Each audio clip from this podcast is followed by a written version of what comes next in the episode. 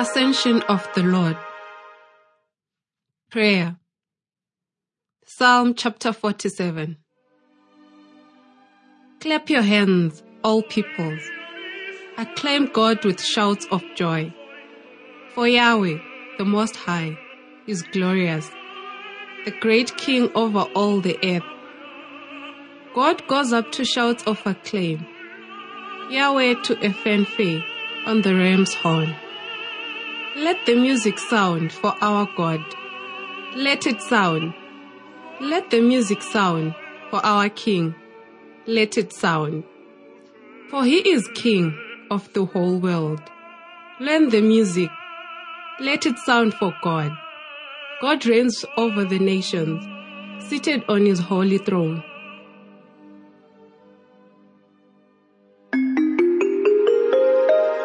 Reading the Word. First reading Acts chapter 1. In my earlier work, Theophilus, I dealt with everything Jesus had done and taught from the beginning until the day he gave his instructions to the apostles he had chosen through the Holy Spirit and was taken up to heaven. He had shown himself alive to them after his passion by many demonstrations.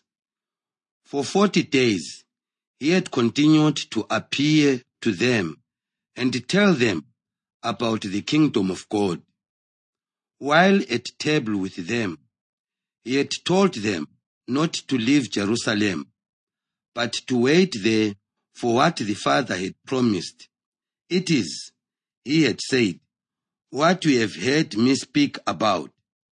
John baptized with water, but not many days from now, you are going to be baptized with the Holy Spirit.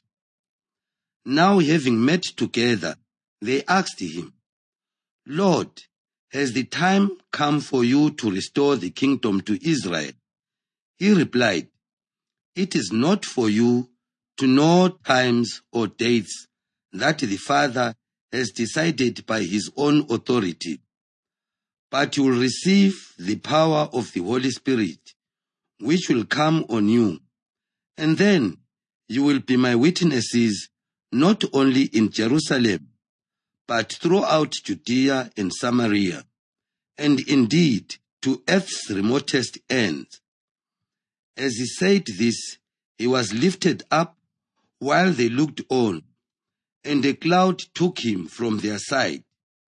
They were still staring into the sky as he went, when suddenly two men in white were standing beside them, and they said, Why are you Galileans standing here looking into the sky? This Jesus, who has been taken up from you into heaven, will come back in the same way as you have seen him go to heaven. Second reading Ephesians chapter 1. May the God of our Lord Jesus Christ, the Father of glory, give you a spirit of wisdom and perception of what is revealed, to bring you to full knowledge of Him. May He enlighten the eyes of your mind, so that you can see what hope His call holds for you how rich is the glory of the heritage he offers among his holy people, and how extraordinarily great is the power that he has exercised for us believers. This accords with the strength of his power at work in Christ. The power which he exercised in raising him from the dead and enthroning him at his right hand in heaven, far above every principality ruling force, power of sovereignty, or any other name that can be named, not only in this age, but also in the age to come. He has put all things under his feet and made him, as he is above all things, the head of the church, which is his body, the fullness of him who is filled all in all. Gospel, Matthew 28. The eleven disciples set out for Galilee, to the mountain where Jesus had arranged to meet them. When they saw him, they fell down before him, though some hesitated. Jesus came up and spoke to them. He said, All authority in heaven and on earth has been given to me. Go therefore, make disciples of all nations, baptize them in the name of the Father and of the Son and of the Holy Spirit, and teach them to observe all the commands I gave you. And look, I am with you always, yes, to the end of time.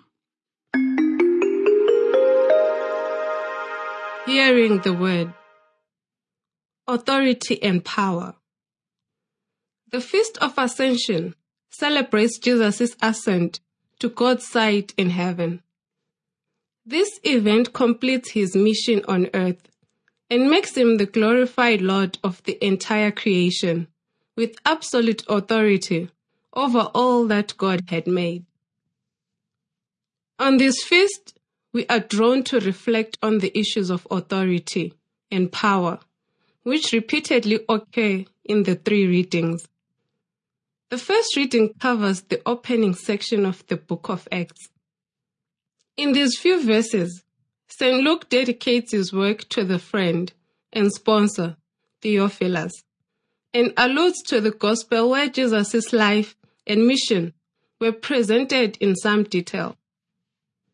The focus here, however, rests on Jesus' departure, his ascension. The ascension and Jesus' subsequent enthronement on God's side has to be seen as the true foundation of the church. The Holy Spirit, whose presence would empower the disciples to carry out their mission to the ends of the earth, descended upon the disciples only after Jesus' ascent to the Father. Thus, ascension was the necessary precondition for the sending of the Spirit, whose presence, in turn, became the starting point for the church. The issues of authority and power arise in this context. Jesus' ascent to heaven placed him on God's side. This act, called the enthronement, signifies that Jesus received divine authority. But St. Luke shows that Jesus intended to delegate it to his disciples who would remain on earth even before his departure to the Father, he instructed the disciples to remain in Jerusalem and patiently wait for the gift of the Spirit. He promises that they will receive the power of the Holy Spirit. The Holy Spirit will empower the disciples with the strength that comes from Jesus. As the glorified Lord, he delegates his power and authority to the disciples. Importantly, Jesus does not consider them as mere tools to carry out his commands, but rather as participants in the very authority that he now has. This delegation and sharing of his power is done through the Holy Spirit. We can detect here some differences between how God's authority was exercised in the Old Testament and then after Jesus' ascension. In the Old Testament, God usually issues direct commands which are carried out swiftly and unquestionably. But after the coming of the Holy Spirit, God acts through the people who carry out His will of their own accord, directed and empowered by the Holy Spirit. We could say that the Holy Spirit enables people to act on behalf of God in the world. This was made possible by Jesus' incarnation as a human being and the subsequent transformation of human hearts by the continuing guidance of the Holy Spirit. Jesus, the glorified Lord, does not jealously guard his power and authority, but shares it with his disciples. Through them, he also shares it with other followers. The letter to the Ephesians is a masterly exposition on the church and its nature, with a deep reflection on the foundation and nature of the Christian community. Today's short excerpt makes us aware of the extraordinary gift we have received from God through Jesus. The author aims to make Christians fully appreciate and understand how rich is the glory of the heritage he, God, offers among his holy people. Christians have been given unparalleled dignity and gift by being called to faith and being promised eternal life in God's presence because of Jesus' resurrection. The author then turns to the issue of power. He writes, how extraordinarily great is the power that he, God, has exercised for us believers. God exercised this power in and through Jesus first by raising him from the dead and subsequently bringing him to his right hand and making him the glorified Lord with power over the entire creation. This brief but extraordinarily rich passage ends with a description of the church as the body of Christ. It is a remarkable image. Christ, the supreme Lord of all creation, is not a remote and authoritarian ruler, but identifies with this church as with his own body.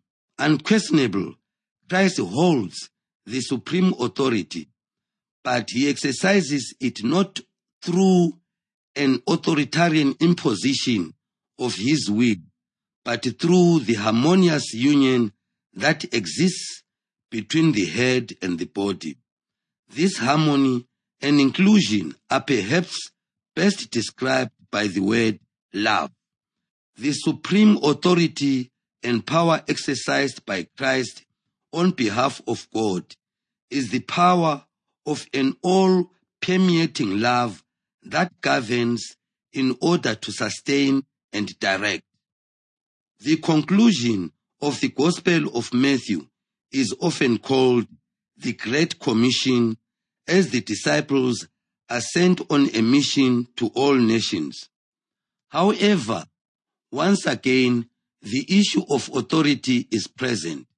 Even though Matthew does not describe Jesus' ascension, the disciples' act of worshipping him and the words, all authority in heaven and on earth has been given to me. Unquestionably present Jesus as the glorified Lord over all creation. His command to make disciples of all nations by baptism discloses the way in which Jesus wants his power and authority to be used. By baptism, the disciples are to bring people into the community of believers, thus ensuring their salvation. Jesus assures the disciples of his enduring presence while they carry out this task. Their work will be Jesus' work and Jesus' power will be their power. This passage makes us keenly aware that Jesus uses his power as the glorified Lord for the salvation of all humankind. The Feast of Ascension celebrates the successful completion of Jesus' mission of bringing God's kingdom into the world and opening the path to salvation to all humanity. In the course of this mission, he put himself entirely in the service of this purpose. The outcome of his self-sacrifice was endowment with unparalleled dignity, complete authority, and supreme power as the glorified Lord of creation. Yet even in that supreme position, Jesus places his power and authority completely in the service of human salvation. He delegates his power to his disciples through the gift of the Spirit, as we see in Acts. He exercises this power through love that sustains the church community, as we are taught in Ephesians. Finally, he uses his power for the salvation of all nations by leading them to faith by the work of his disciples, as we see in Matthew. In antiquity, the power of God's terrified people who thought that the divine might could be used against them. How different is our God who uses his supreme power through Jesus Christ for our salvation. Having such a God, we indeed proclaim the good news when with the psalmist we sing, Yahweh the Most High is glorious, the great King over all the earth.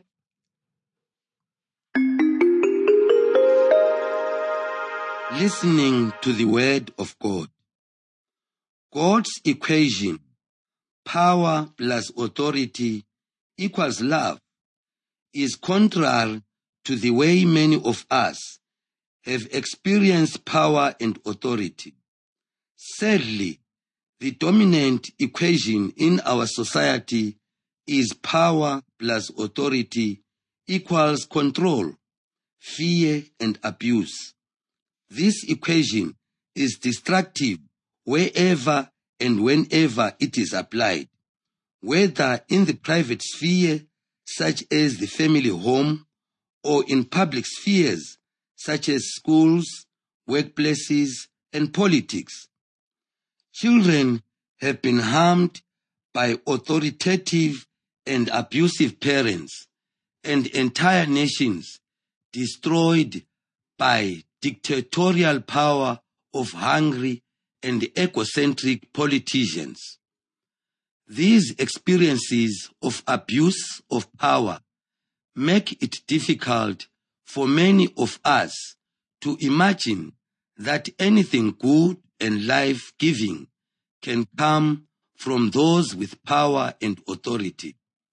Despite this dominant view, there are instances in African history when leaders have sacrificed their lives for the liberation of their nations. Sadly, this legacy has not continued and political power has lost its sacrificial role for the common good. Similarly, some children have flourished because of the sacrificial love, power, and authority of parents. These examples of alternatives to the dominant power equation enables us to better understand God's equation. We have so far discussed how other people have used power and authority. Now, we will reflect on how we use the power and authority that we have. We may think that because we do not have positions of power in our workplaces or in politics, we have no power or authority whatsoever. In truth, we all have some power and authority over someone, even if it is only over our own lives. The message in today's readings contains an invitation to embrace God's equation of power and authority and replicate it in our lives. That kind of power is desperately needed on our continent. The temptations that come with power and authority are so great that left to ourselves, we would not be able to implement the power equation of God with our own powers. Fortunately, we are not left alone, but have the Holy Spirit as a constant companion to empower and guide us. The Holy Spirit invites us to share in God's power and follow the example of Jesus' life of love and sacrifice. As we celebrate the feast of the ascension of Jesus, we are reminded of God's equation of power in the life and mission of Jesus, who healed, liberated, and brought salvation to all. He did not use his power to escape the challenges of life, but rather to confront and overcome these through the cross and resurrection. In our world, where the dominant equation of power reigns, we are called to live and demonstrate a different kind of power and authority that loves, serves, and sacrifices.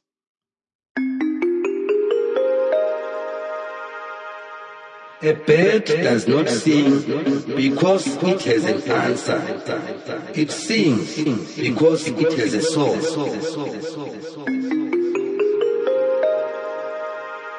Action Self examination. Reflect on both negative and positive experiences of power in your life. How have these experiences affected the way you exercise power in your areas of influence? Which equation dominates in your life, God's or the dominant one? Response to God. Confess and ask for forgiveness for times when you have used power and authority in ways that harm others. Pray for healing of abuses perpetrated by those in power and authority in your country. Response to your world. Abuse of power is rampant in our societies and is one of the causes of trauma and fear in our communities. Resolve to challenge abuse of power, starting with your immediate relationships, your wider community, parish, and government. Prayer. Lord, give us the same mind as that of your Son Jesus Christ, who, existing in the form of God, did not count equality with God a thing to be grasped and possessed for himself, but emptied himself, taking the form of a servant. Amen.